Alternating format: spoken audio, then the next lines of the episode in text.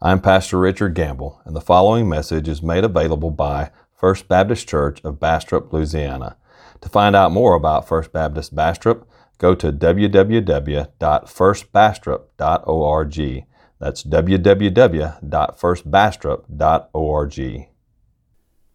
Well, if you have your Bibles with you this morning, turn with me to Deuteronomy chapter 5. Deuteronomy chapter 5. this morning we'll be looking at verses 6 and 7.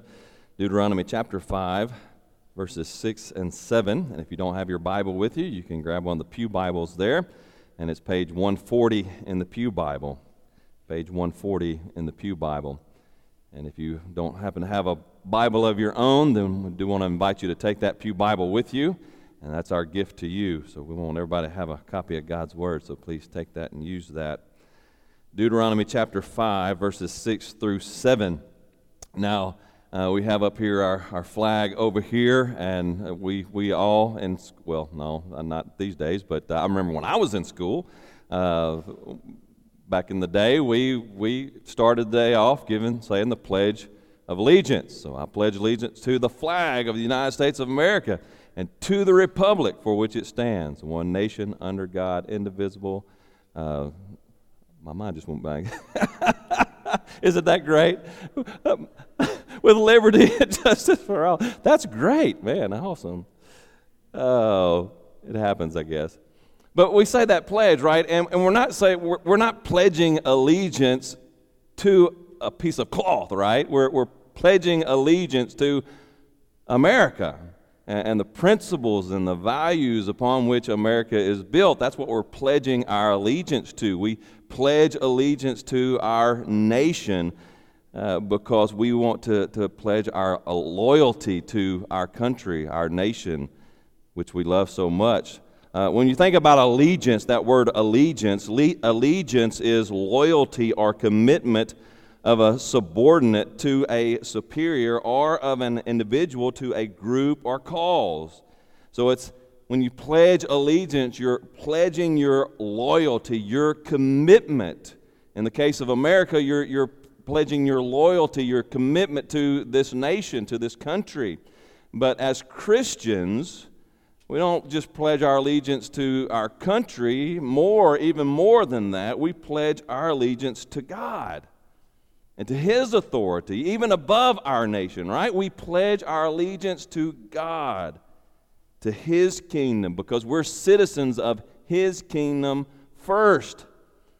So, our first allegiance, our first allegiance must be to God and to God's sovereign authority over us. And so today, that's the, the message, the sermon in a sentence, right? The message today, as we look at this first of Ten Commandments, the, the message here today is pledge allegiance to Yahweh's sovereign authority pledge allegiance as God's children, as God's people, pledge allegiance to Yahweh's sovereign authority. And I use that word Yahweh for a purpose today. And so we'll talk about that more in a moment, but we want to be specific. We're pledging our allegiance to Yahweh's sovereign authority. Now, we're getting into the Ten Commandments as we're working through the book of Deuteronomy. We're getting into the Ten Commandments. This is the first of the Ten Commandments. But as we, we begin this study here, let's just take a moment to think about the Ten Commandments and what they are.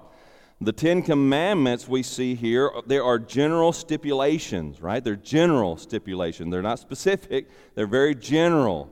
They're very general. They're, they're general principles, principles of morality.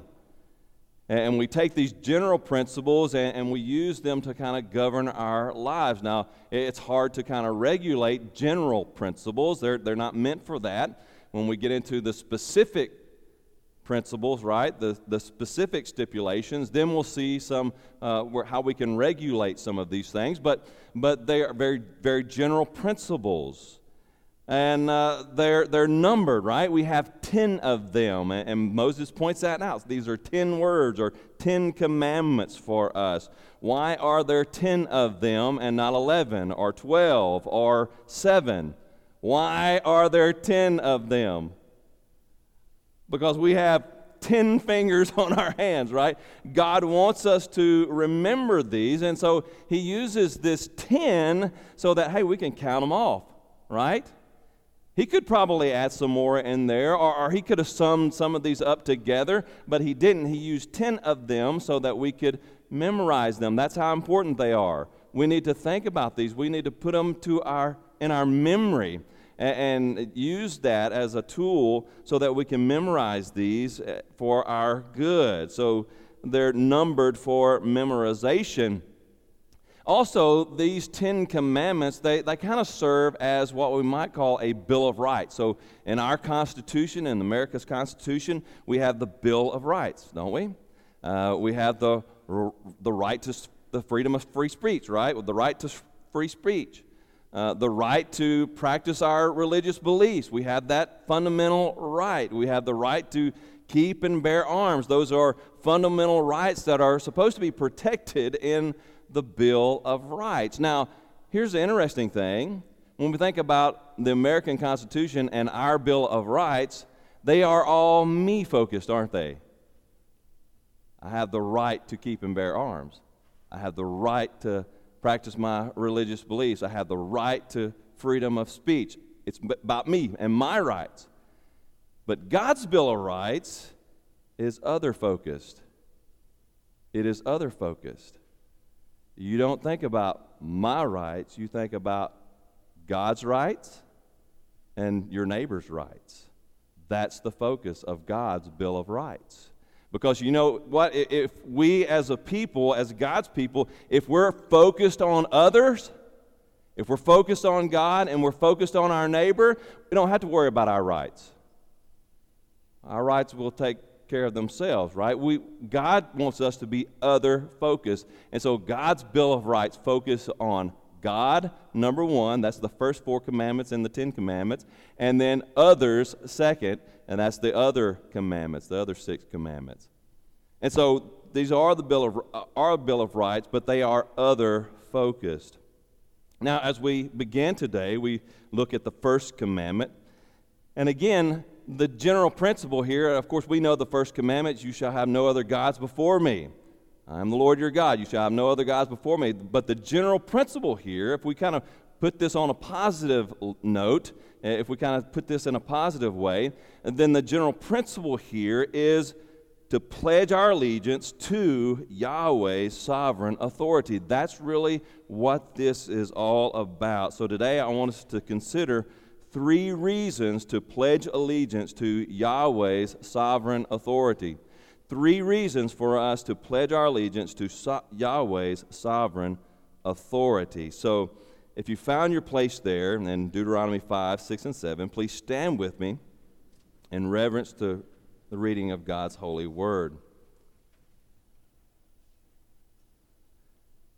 Hear the word of the Lord I am the Lord your God who brought you out of the land of Egypt, out of the house of slavery.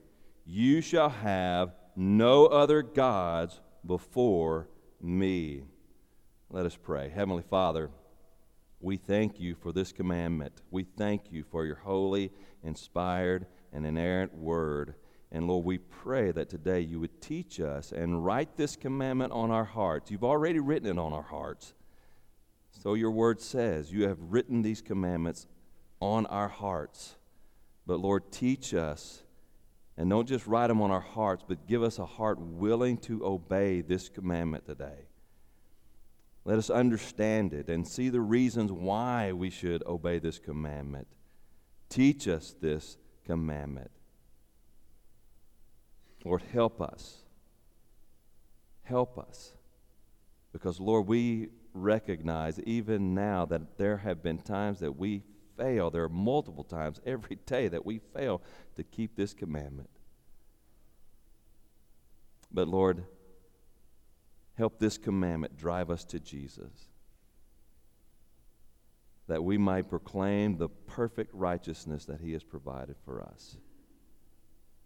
Lord, teach us today, I pray. In Christ's name I pray. Amen. You may be seated.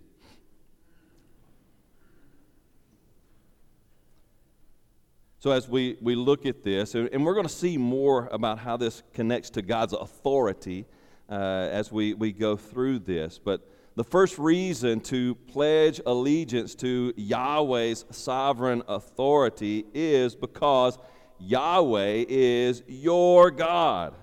Yahweh is your God. Now, when I pledge allegiance to America, I pledge allegiance to America because America is my country, right? When you pledge allegiance to America, you pledge allegiance because America is your country. Now, I don't pledge allegiance to NATO. I don't pledge allegiance to, to, to some other country, nor do I expect some other uh, person from another country to pledge allegiance to America, right? They need to pledge allegiance to their own country. But I pledge allegiance to America because America is my country. And the same thing can be said of my allegiance to Yahweh. I pledge allegiance to Yahweh because Yahweh is my God. And we need to see that in our text. It, it, it points this out that we pledge our allegiance to Yahweh specifically.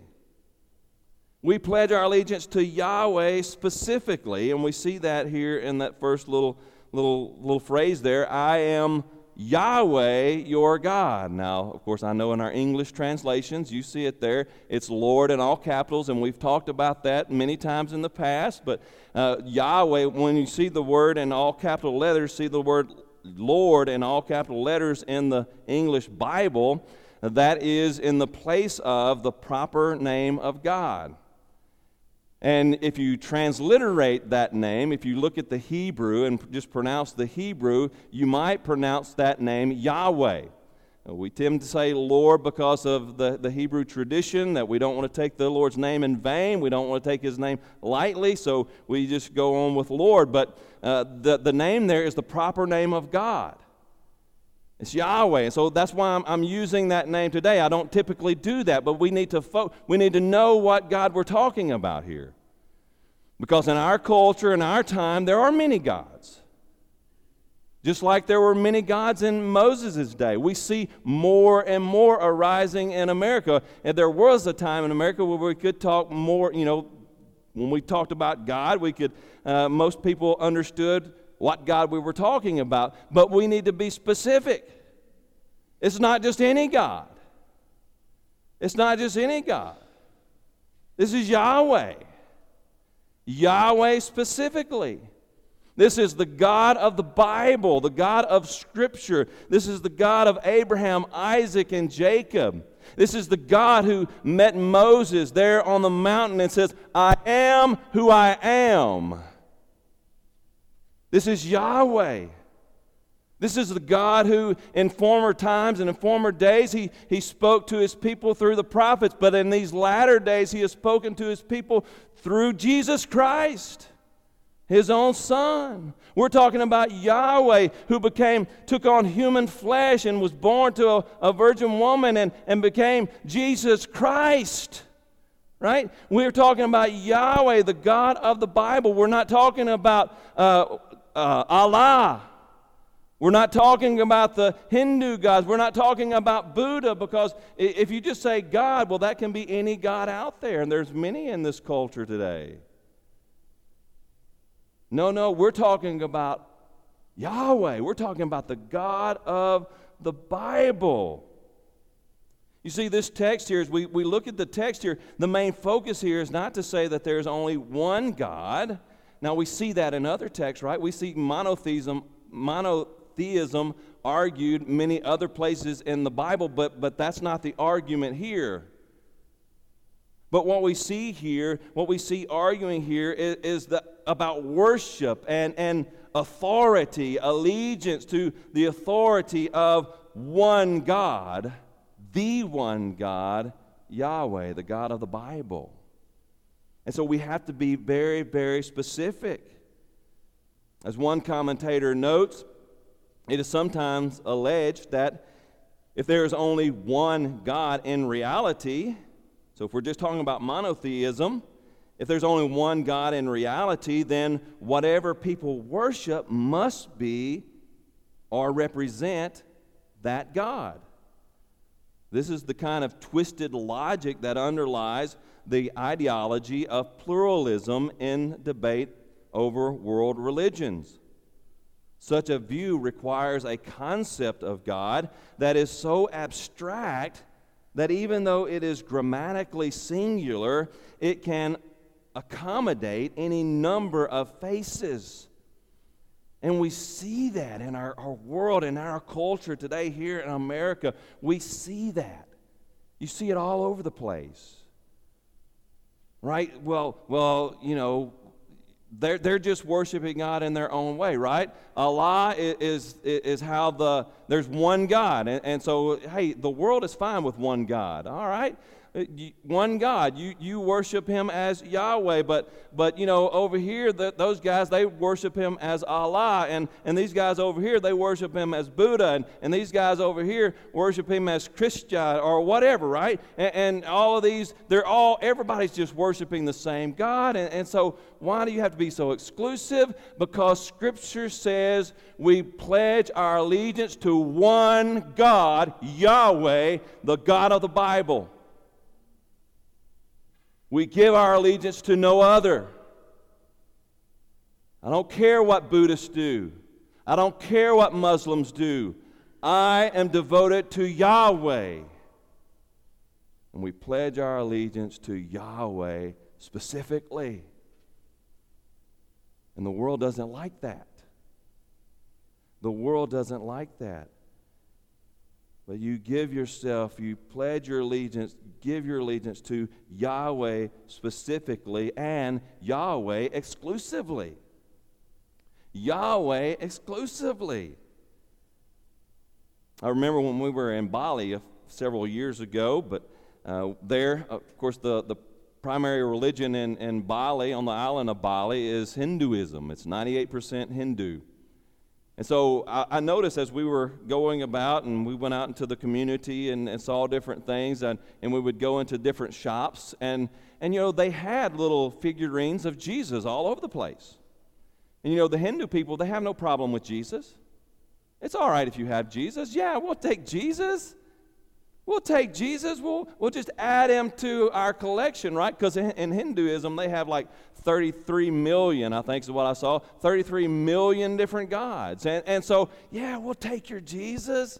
We'll worship Jesus. We'll put him right up there beside Krishna. We'll put him right up there beside Buddha. We'll put him right up there beside all of our other gods, and we'll take him. And you see, that's the, what our culture wants us to do. Our culture wants Christians just, just come on and get with the program, right? Y'all, y'all don't have this thing exclusive. Why y'all got to be so exclusive? Why don't y'all include all of these other gods? Why don't you just let all these other gods in and, and, and just blend together? Coexist. You've seen those bumper stickers, right? Just coexist. No, no, no. No, no, no. We pledge our allegiance to Yahweh specifically and exclusively. He is our only God. And we give allegiance to no one else. Yahweh is my God. If you believe in Jesus Christ, Yahweh is your God. And you can give your allegiance to no other. So pledge your allegiance to Yahweh because Yahweh specifically is your God exclusively. Second, Yahweh is loving Savior. Yahweh is loving Savior. He's your loving Savior. Now, I remember back when I was a teenager, Daddy bought us a, bought a new little filly, two year old filly colt and uh, brought her in. And this, this colt hadn't been messed with much. The owner who had her just kind of let her run out in the pasture with other field, uh, uh, other horses there. So uh, she wasn't really used to a whole lot of human contact, a little bit, but, but not much. And so she was a little bit skittish around human beings. And so when we got her to the house, well the, well, the first thing we had to do, we had to build trust with her. right? We had to build some trust with her. We had to get her used to human contact and, and to, to you know, kind of understand that we weren't there to hurt her and, and that sort of thing. And so the first thing we did, we, we brought her into the barn and we, we named her Thumper because she could flat footed just jump right out of the stall in the barn. And uh, so we had to add some boards to the top of the stall to keep her in. So her name was Thumper. But we brought Thumper into the barn, we put her in a stall, and every day I would go out there and I would feed Thumper, right? And at first I would pour feed in her trough there, and I'd just sit there on the other side of the, the, the uh, wall there, the, the fence there, and I'd just pet her, right? I'd pet her head, talk to her. Yeah, good old girl, yeah, yeah. Just talk to her, being real gentle. Well, a few days of that, I was finally able to crawl into the stall with her and, and got my brush, and I'd talk to her and brush her brush her down, and, and she got used to that. And eventually, you know, uh, began to build trust with her.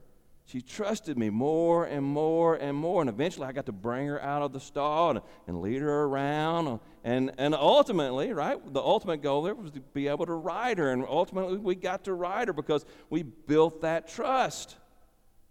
She got there and she didn't trust us. There was no trust. She didn't understand that, we, that I loved her and wanted to care for her. I had to show her that love. And when I showed her love, then she began to trust me. But you know what? We need to have that with God, don't we? And God understands that. Now, God has every right to demand that we worship Him straight out. He's our creator and sustainer, and He has a right to be worshiped, period. But He doesn't come at us like that. How does God come at us? He comes at us with grace and love and mercy. He comes at us as our Savior. And that's how He came to Israel. He came to Israel as her Savior. Notice again in our text I am the Lord your God who brought you out of the land of Egypt, out of the house of slavery. He came to Israel. He pursued Israel. And we've talked about this a little bit already, but he pursued Israel. He loved Israel. He showed his love towards Israel. And he built trust with Israel. And once he built trust with Israel, he said, now here's my law. Now here's my law. Now that you see I love you and I want what's best for you, now here is my law. Obey me. And you know what? He does the same thing for us. He does the exact same thing for us. He shows us his love and his mercy and his kindness and his goodness towards us because Yahweh saved us. He didn't just save Israel back there in the, in the Exodus, He saved us. Romans 5 8, but God shows His love for us. And that while we were still sinners, while we were still enemies of God, while we wanted to do, have nothing to do with God, God showed his love for us that while we were still sinners, Christ died for us. Christ died for us. He gave his life for us. Jesus says, John 15, 13, 14, greater love has no one than this, that someone laid down his life for his friends. You are my friends if you do what I command you. Christ laid down his life for us. God gave his own son for us. He died for us. How greater love than that Christ would die for us?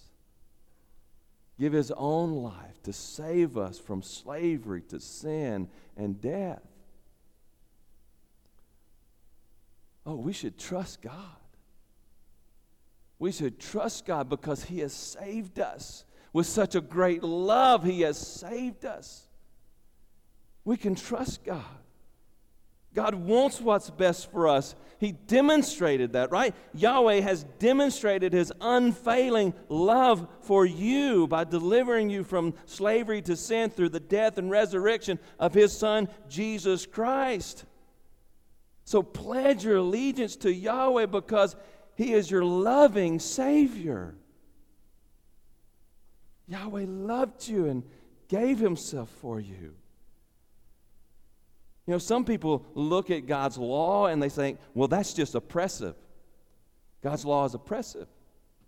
It's just trying to keep you down. It's trying to oppress you and keep you down. And, and, you know, one of the big ones here is thou shalt not commit adultery because that's not just about adultery. Thou, thou shalt not commit adultery is really more about, about purity, remaining pure.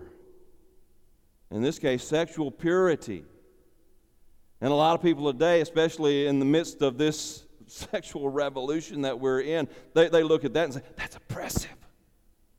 God's just trying to keep you down and oppress you and keep you from experiencing your fullness, right? And, and so God's word is oppressive, but it's not oppressive. God's shown his love for you. He shows that he loves you and wants what's best for you by sending his son to die for you. This is not oppressive. God's not being oppressive. God loves you. He wants the best for you. And he says, This, my law, that's what's best for you. Right? I created you. God says, I created you. I gave you your very being. If I created you and I died for you, then don't you think I want what's best for you. So, thou shalt not commit adultery, thou shalt be sexually pure. That's for your good. So, you, you want to experience the blessings of God? You want to fully experience the goodness of God? Then do life God's way. Do life God's way, follow His commandments, and it will work out better for you. Right? Don't follow man's way. Don't do it man's way. Don't do it your way. Do it God's way. Like you want a happy, blessed marriage? Do marriage God's way. The world's way says, well, why don't you just try it out first? Right? The world says, why don't you just try it out for? Don't don't don't get married because you know divorce is so so you know it's it's high rate of divorce and do it do it the world's way. Kind of move in, try out the relationship for a while, and, and you know if, if things don't work out, then you just kind of part your ways. That's the world's way. By the way, and I know some people say, well, that, those statistics don't work out. And yes, they do. Statistically speaking, those who cohabitate before marriage end up with a higher divorce rate than those who do it God's way. See, that's the world's way. God's way, God says that a man shall leave his father and mother and cleave to his wife not his girlfriend, not his fiance. A man shall leave his father and mother and cleave to his wife, and then when they become husband and wife, then they become one flesh. And God says, I'll bless that. I'll bless that. Now, maybe you've experienced the other. Maybe you've kind of did things man's way. And that's all right because Jesus died to redeem your mess up. It's okay. God will redeem that. You tried man's way. And maybe you understand that man's way was the wrong way, and maybe you need to repent from that, and you need to turn to God and say, God, messed up, but I want to do it your way. It's not too late. It's never too late. Turn to God, repent, and give it to Him. And He will redeem that relationship. and do it God's way. If you want a happy marriage, do marriage God's way. You want good, godly kids? Raise them God's way. Raise them God's way. The world says that you go out and you just kind of do your own thing, and, and hey, if you make it in on Sunday here and there, well, good and great, but, but you know, you don't have to be in church every Sunday.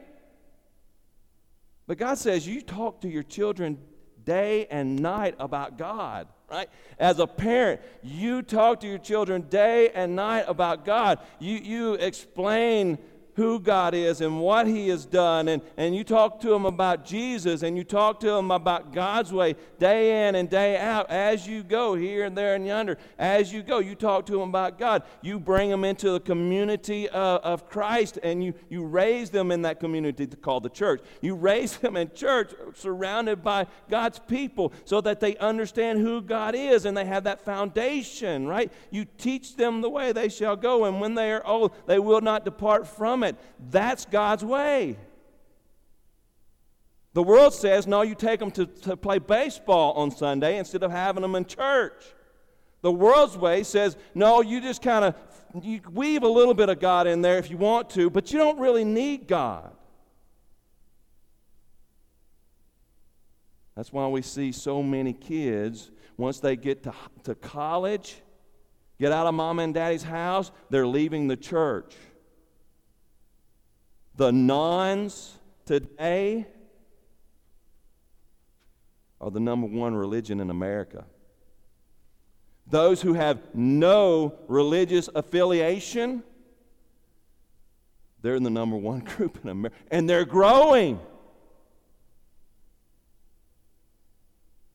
Generation Y and Z, they're predominantly nones. Why? Because mom and daddy took them to the baseball field instead of uh, to church.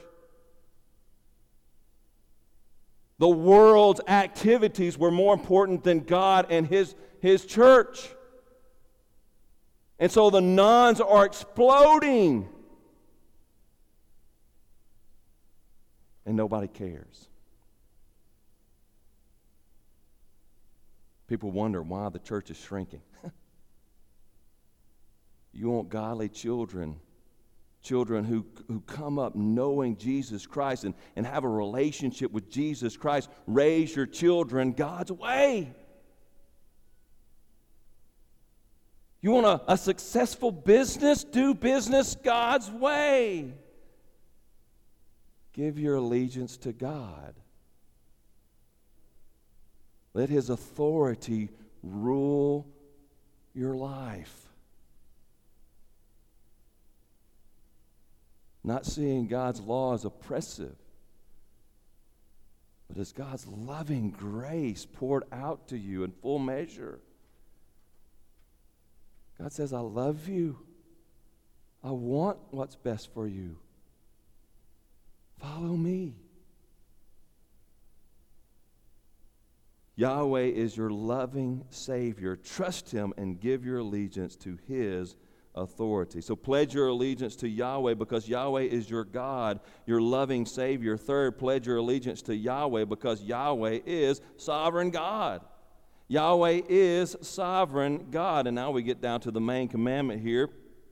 Uh, verse 7 You shall have no other gods before me. You shall have no other gods before me. What is that before me? Because that's, that's, the, that's an important word here. Before.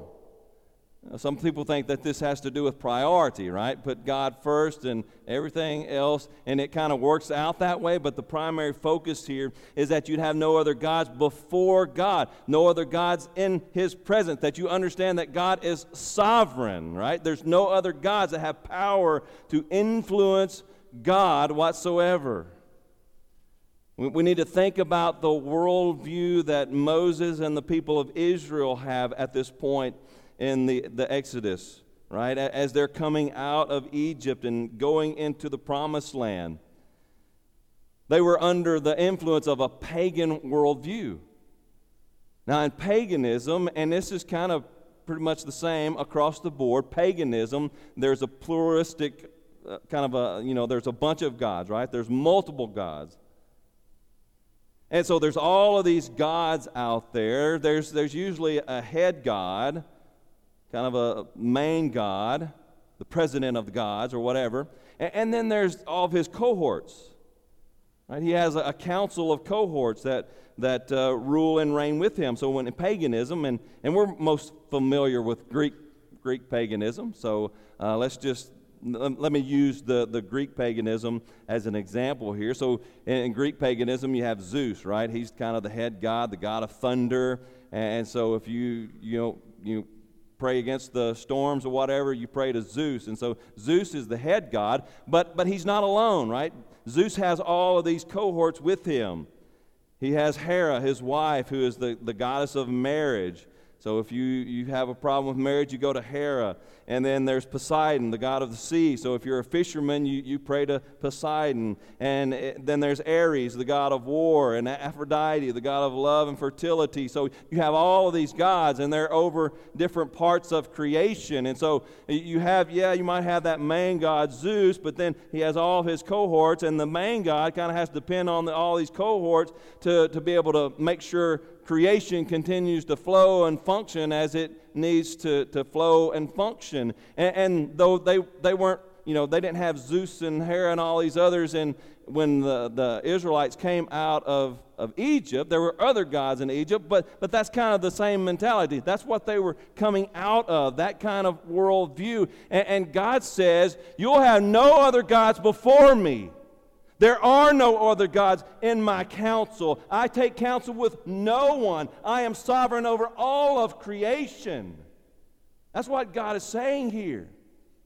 Eh, don't bring other gods into the picture. Don't bring other gods in the picture. No, no, you'll have no other gods before me because no other God is powerful before me. I am sovereign God. I am sovereign over my creation. You have a problem in your marriage, you come to me. If you're a fisherman and you're going out to sea, you come to me. You have concerns about the weather, you come to me because I am God over all creation. That's what Yahweh is saying. Yahweh is sovereign God. You see, this passage is not so much about monotheism we can argue that other places, and I'm going to read a verse here in a moment that we, we get that. But, but it's not so much about monotheism it is, as it is about monolatry, worshiping and giving your allegiance to one true God. This passage, in essence, it makes all other gods impotent before God. It makes all other gods impotent all other would be gods that are out there, they are impotent before gods. There are no gods in God's counsel. God is sovereign over all things. You'll bring no one else before him. And this shows Yahweh that Yahweh is omnipotent. He is all powerful God. You shall have no other gods as one commentator says, while the, the command does not explicitly deny the existence of other gods, it denies any a share of his authority, power, or jurisdiction. It denies any other God out there that we might make up any share of God's authority, power, or jurisdiction. God is sovereign. Yahweh is sovereign over the whole of his creation. 1 Corinthians 8, 4 through 6. Therefore, as to the eating of food offered to idols, Paul says, we know that an idol has no real existence, and that there is no God but one. For although there are many, there may be so called gods in heaven or on earth, as indeed there are many gods and many lords, Yet for you there is one God, the Father, from whom are all things, and for whom we exist, and one Lord, Jesus Christ, through whom are all things, and through whom we exist. Yahweh is sovereign God. Whatever you think might be out there that might offer more pleasure, more success, greater fulfillment than Yahweh, it is impotent. It is impotent. God is sovereign. Yahweh is sovereign. The only hope for joy, the only hope for hope, the only hope for salvation is through Yahweh. God who took on human flesh.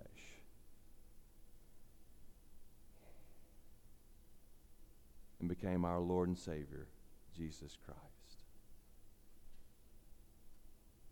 Yahweh is sovereign.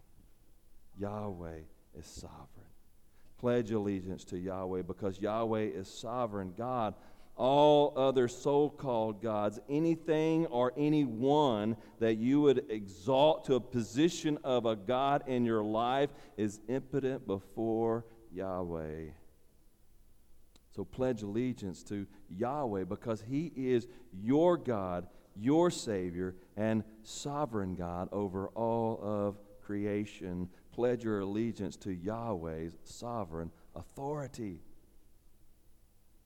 to his authority over your life. Now, now what does this mean? What does this mean? And we'll, we'll get into a lot of this more as we get into to chapter 6 of Deuteronomy, as we begin to look at Yahweh's authority in our life. But what does it mean for us? It means that you allow every sphere of your life to be governed by Yahweh's sovereign authority. Every action, every thought, every emotion is governed by Yahweh's sovereign authority. No one or no thing should compete with God's sovereign authority in your life. No one, no thing. Not your spouse, not your boyfriend, your girlfriend, not your job. No one nor no thing is to compete with Yahweh's sovereign authority over your life, not even the United States government. I don't care what the Supreme Court says. I don't care what President Biden says. I don't care what the U.S. Const- the, uh, the Congress says. I don't care because Yahweh is supreme. And we better die defending Yahweh than rather obeying the, the illegitimate, ungodly laws that our nation seems to want to impress upon us. Yahweh is our sovereign, supreme authority. And I don't care if it means I have to let go of my citizenship as an American, I will follow Yahweh. As much as I love my country, I will give her up because my first citizenship belongs to Yahweh, His nation. And you better be the same. Don't allow the nation, don't allow your friends, don't allow uh, the culture around us to define what you think, say, or do Yahweh better be your supreme authority.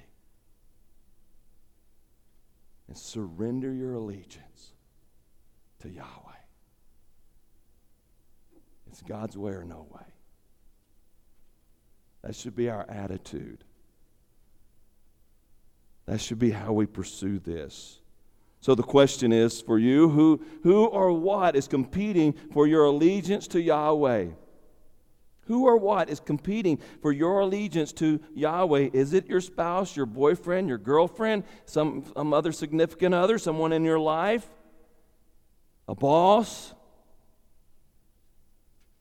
A job? A hobby? A substance? What is competing for your allegiance to Yahweh? Pledge your allegiance to Yahweh. And as New Testament Christians, we, that means we pledge our allegiance, because I want to be absolutely clear about this. We pledge our allegiance to our Lord and Savior Jesus Christ, Yahweh in the flesh. Because in Jesus Christ, Yahweh took on human flesh and he left his heavenly home and he came to this earth and he lived in perfect obedience which we can never do right? We can talk about uh, following the, our giving our allegiance to yahweh but we're going to fail right? We're not going to do that completely and perfectly. Only jesus did that. And praise be to God, Jesus came and he lived in perfect obedience to all of God's commandments, and he willingly went to Calvary's cross and he died for us so that when we fail to follow the Ten Commandments and all the other commandments of God, when we fail, and we will and do fail, we can have forgiveness and salvation in Jesus. So, as we pledge our allegiance to Yahweh's sovereign authority, we begin by pledging our allegiance to Jesus Christ, by surrendering to Him and giving our life over to Him. And you're sitting there, some of you are sitting there and you're thinking, ah, man, I've messed up. I've messed up. I've sinned against God in this thing or that thing or this other thing. I've sinned. It's okay.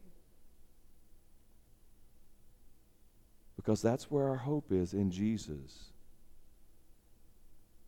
Let us never lose sight of that. As we're looking at God's law, let us never lose sight of there's forgiveness and redemption for every sin, for every offense against God's law, there is forgiveness and redemption in Jesus Christ. Turn to Jesus. Give your allegiance to Him today, and He will save you. He will redeem you. He will redeem your situation in life if you trust in Him. Oh, Heavenly Father. Lord, we just confess today, and each and every one of us know this is true, that we, we just confess today that there have been and are times in our lives where we fail to submit to your sovereign authority over us. We delight in people and things of this world over you at times in our lives. We just confess that. And Lord, we repent of that. We thank you for Jesus who lived this commandment out fully for us in our place. We thank you that every offense against this commandment that we've committed in our lives is redeemed in Jesus. And certainly, Lord, if there's those today who are in this place or are listening who feel their sin, let them find redemption in Jesus Christ. But Lord, as your people, as your redeemed children, we pray that you would give us strength and a heart and a will to give our complete allegiance to your sovereign authority. Lord, let us not bend a knee to any other would be God in this world. But Lord, help us to give complete allegiance to you. It's by your strength that we will accomplish this. So we look to you, God. Now, these things I pray in Christ's name. Amen.